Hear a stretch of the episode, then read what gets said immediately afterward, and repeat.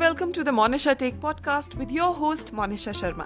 And this is the show about poetry, positivity, philosophy, motivation, introspection, storytelling and everything in between. So every Tuesday यानी हर मंगलवार को हम होंगे आप सभी से रूबरू तो चलिए आज के शो की शुरुआत करते हैं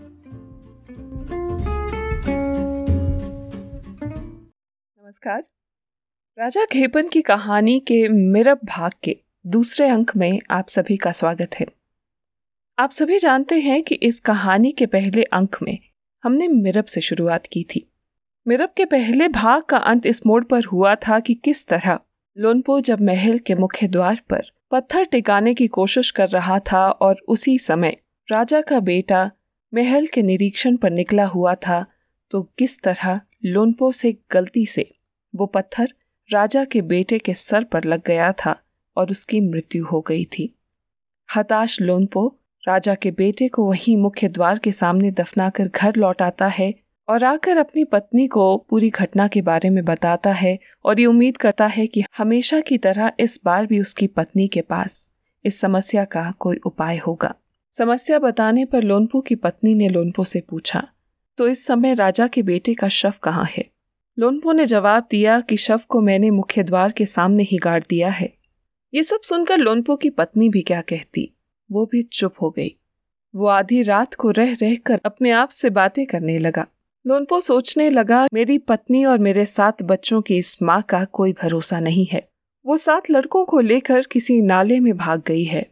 और इस तरह वो चुलेखांग महल भी अधूरा रह गया। इतने में ये पता चला कि राजा का बेटा खो गया है। पूरे इलाके में खोजबीन आरंभ हुई, परंतु बेटे का कोई अता पता नहीं था। अंत में राजा ने ये घोषणा की कि यदि कोई पुरुष मेरे बेटे के बारे में जानकारी देगा तो उसे आधा राज्य दिया जाएगा। और यदि कोई महिला मेरे बेटे के बारे में जानकारी देगी तो मैं उससे विवाह कर लूँगा। ये सुनने के बाद लोनपो की पत्नी ने सोचा कि वज़ीर से तो राजा की पत्नी बनना बेहतर है। उसी समय लोनपो की पत्नी ने राजा के पास जाकर कहा, महाराज, आपके बेटे को मेरे पति यानी आपके वज़ीर ने मारा है। राजा ने लोनपो की पत्नी से पूछा कि मेरा बेटा अभी कहाँ है। लोनपो की पत्नी ने जवाब दिया कि महाराज आपके बेटे के शव को मेरे पति ने महल के मुख्य द्वार के सामने ही दफना दिया है। उसी क्षण राजा ने अपने सेवकों से उस जगह को खोदने का आदेश दिया। नौकरों ने जैसे ही खोदना शुरू किया तो खोदते खोदते सबसे पहले उन्हें बकरे का सींग मिला। नौकरों ने राजा से पूछा, महाराज, क्या आपके बेटे के सींग है? राजा ने जवाब दिया, अरे मूर्खों, क्या आदमी के भी सींग होते हैं? नौकर फिर से खुदाई में लग गए। थोड़ी देर बाद बकरे का पूरा शरीर ही मिल गया। नौकरों ने राजा से फिर पूछ लिया, महाराज के आपके बेटे के खुर भी हैं? इस पर राजा ने कोई जवाब नहीं दिया। वास्तव में लोनपो ने अपना बचाव करने के लिए राजा के बेटे का शव वहाँ से निकाल कर मरे हुए बकरे को वहाँ दफना दिया था और राजा के बेटे के शव को सामने बहती हुई नदी में फेंक दिया था।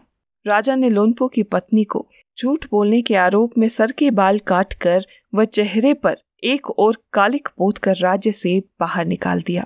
उसके बाद राजा ने एक विद्वान पंडित को बुलाया और उससे अपने बेटे के बारे में पूछा।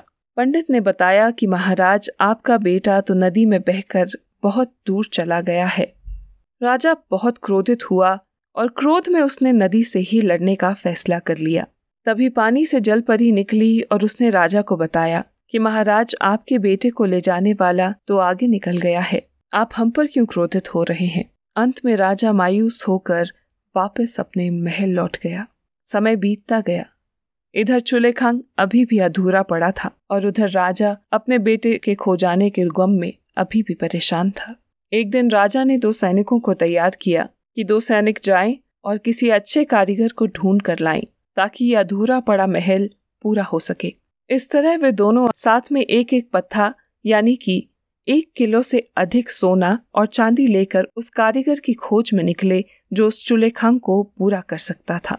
चलते चलते दोनों सैनिक हज़ारों किलोमीटर दूर निकल गए। कुछ आगे चलने पर दोनों सैनिकों को दो आदमी खेत में हल जोतते नज़र आए। जो आदमी खेत में हल जोत रहे थे, उन्होंने भी इन सैनिकों को देख लिया। वास्तव में जो खेत में हल चला रहे थे, वे पिता पुत्र थे। इसी बीच बेटे ने अपने पिता से कहा, पिताजी, मुझे कहीं छुपा लीजिए। पिता ने पूछा, बेटा, मैं तुम्हें कहाँ छुपाऊँगा? बेटे ने कहा कि, पिताजी, आप मुझे ज़मीन में जो हल का निशान है, वहीं छुपा दीजिए। पिता ने उसे छुपा भी लिया। जब वो दोनों सैनिक उस जगह पर पहुँच गए, जहाँ पर बाप बेटे हल चला रहे थे, दोनों सैनिकों ने हल चलाते हुए दो लोगों को देखा था। परंतु सामने आने पर एक ही आदमी मिला। दोनों आदमियों ने उस लड़के के बाप से कहा अरे, हल चलाने वाले व्यक्ति अच्छी तरह से हल लगाना। ये कहकर दोनों सैनिक आगे निकल गए। इतने में बेटे ने आवाज़ लगाई कि पिताजी, क्या वे दोनों आदमी चले गए हैं? पिता ने कहा कि हाँ दोनों सैनिक जा चुके हैं। उसके बाद पिता ने अपने पुत्र को बाहर निकाला। बाहर निकालने पर पुत्र ने अपने पिता से पूछा कि क्या वो दोनों कुछ कह रहे थे पिताजी? तो पिता ने कहा कि उन दोनों ने कहा कि, हे हल चलाने वाले, ठीक से हल चलाना। पुत्र ने पूछा तो आपने उन्हें क्या उत्तर दिया? पिता ने कहा कि मैंने कुछ नहीं कहा। बेटे ने कहा, जाओ पिताजी, उन दोनों को कहो जोम्पो मी जोम्पो मी गोम्पो तुल दे ग्योप। फिर क्या था? पिताजी उनके पीछे पीछे गए और जाकर उन्हें यही कह दिया। उसके बाद पिता वापस लौट आए और फिर से खेत में जुताई पर लग पड़े।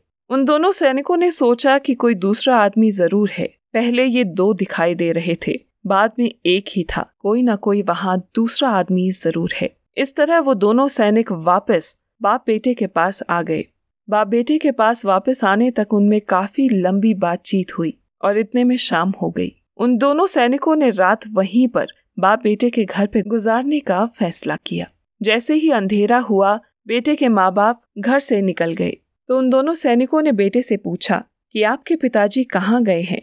तो बेटे ने जवाब दिया आबा, तम चाला मतलब पिताजी खाने पीने का सामान इकट्ठा करने गए हैं।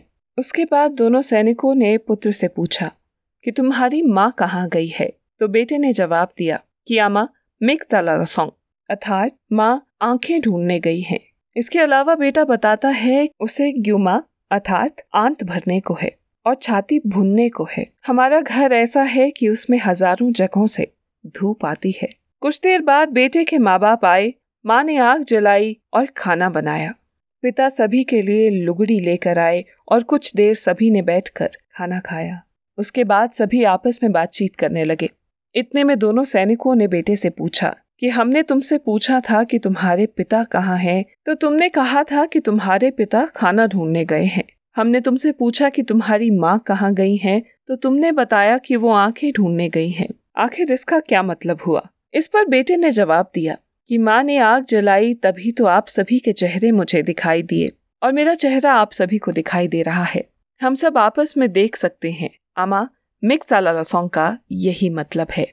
फिर माँ ने खाना बनाया, पिता ने लुगड़ी पिलाई, हम सब खा पी कर आपस में बातचीत कर रहे हैं। इसका यही मतलब है। और फिर हम सभी खा पी कर अपने अपने शरीर को आग से गर्म कर रहे हैं। फिर सैनिकों ने पूछा कि तुमने हमसे कहा था निमा ग्याशर तंगशर। आखिर इसका क्या मतलब है? ये सुन बेटे ने कहा कि अभी नहीं। इसका अर्थ मैं आपको सूर्य उदय होने के बाद बता पाऊँगा।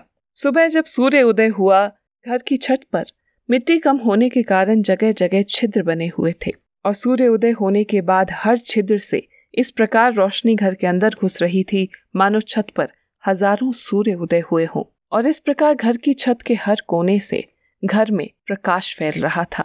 इस पर बेटे ने सैनिकों को बताया कि मेरे कहने का अर्थ यही था कि घर की छत पर जब हज़ारों छेद होंगे तो हज़ारों सूर्य की रोशनी भी तो अंदर आएगी। लड़के की ये बातें सुनकर दोनों सैनिकों ने तय किया कि वो उसे अपने साथ लेकर जाएँगे।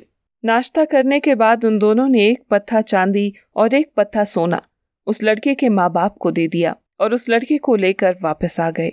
काफ़ी आगे निकलने पर उन्हें एक याक के पाँव के निशान मिले तो लड़के ने उन दोनों से पूछा, ये निशान किसके हैं? उन दोनों आदमियों ने उत्तर दिया कि, हमें नहीं मालूम, आप ही हमें बता दीजिए। तो लड़के ने उन्हें जवाब दिया कि, यहाँ से थोड़ी दूर जाने पर एक याक है और ये उसी के पाँव के निशान है। थोड़ी और चलने पर जब कुछ दूर वो पहुँचे तो वाकई में सामने एक याक खड़ा था। फिर वे वहाँ से भी आगे निकल पड़े और वहाँ भी उन्हें एक आदमी के पच्चिन दिखे। तो उस लड़के ने उन दोनों आदमियों से पूछा कि आखिर ये किसके निशान है? सैनिकों ने फिर जवाब दिया कि हमें नहीं मालूम। कृपया आप ही हमें बता दीजिए। उस लड़के ने फिर उन्हें बताया कि आगे जाने पर हमें एक औरत पीठ में बच्चा लिए और हाथ में तकली लिए मिलेगी। ये उसी के पाँव के निशान है। थोड़ी देर चलने पर सच में एक औरत पीठ में बच्चा और हाथ में तकली लिए मिली। दोनों आदमियों ने सोचा कि ये लड़का तो बहुत ही शातिर दिमाग का है। ये लड़का तो जानवरों और आदमियों के पच्चिन को भी पहचानता है। इस तरह वो आगे बढ़ते चले गए और चलते चलते शाम ढल गई। उन्होंने वहीं पर अपना डेरा डाल दिया। डेरे का बंदोबस्त करने के पश्चात उन्होंने एक आंत ली और उसका जुमा तैयार किया। जुमा आदि खाने के बाद उन्हें प्यास लगने लगी तो दोनों सैनिक पानी लेने के लिए गए। जाते समय उन दोनों सैनिकों ने उस लड़के से कहा कि जुमा के अच्छे ढेर को मत छूना, ये दीवार में फिसल कर घुस जाएगा। दोनों सैनिकों के वापस आने तक उस लड़के ने मोटा जुमा सारा खा लिया और थोड़ा सा जुमा का टुकड़ा दीवार के बीच डालकर उसे पकड़े रखा। इतने में दोनों सैनिक वहाँ पहुँच गए। दोनों सैनिकों को देखकर लड़के ने उनसे कहा कि अच्छे ढेर पर गलती से मेरा हाथ लग गया और जुमा सारा दीवार में फिसल कर फंस गया। दोनों सैनिक जब नज़दीक पहुँचे तो जुमे के टुकड़े को दीवार की दरारों में फंसा देखकर उन्होंने सोचा कि अरे, ये तो हमारा विचार था। इस लड़के ने तो वही कर दिया। इस तरह वो तीनों एक बार फिर अपनी मंजिल की ओर चल दिए। अगले मंगलवार को मिरब के तीसरे और आखिरी भाग में हम जानेंगे कि किस तरह उस लड़के ने आखिरकार चुलेखंग का निर्माण किया। हम ये भी जानेंगे कि चुलेखंग बनाने वाले मंत्र को उसने लोनपो से कैसे हथियाया। क्या लोनपो ने खुद ही उस लड़के को चुलेखंग बनाने का मंत्र बताया? या फिर उस लड़के ने लोनपो से वो मंत्र चुरा तो नहीं लिया? इस कहानी का अंत जानने के लिए आपको इंतज़ार करना होगा अगले मंगलवार का। इसी तरह की और कहानियों के लिए आप मेरे पॉडकास्ट द मोनिशा टेक को Facebook Instagram YouTube Spotify Apple podcast Google podcast Hubhopper और हंगामा म्यूज़िक पर फॉलो और सब्सक्राइब कर सकते हैं। कहानी पसंद आई हो तो इसे शेयर करना मत भूलिएगा। धन्यवाद।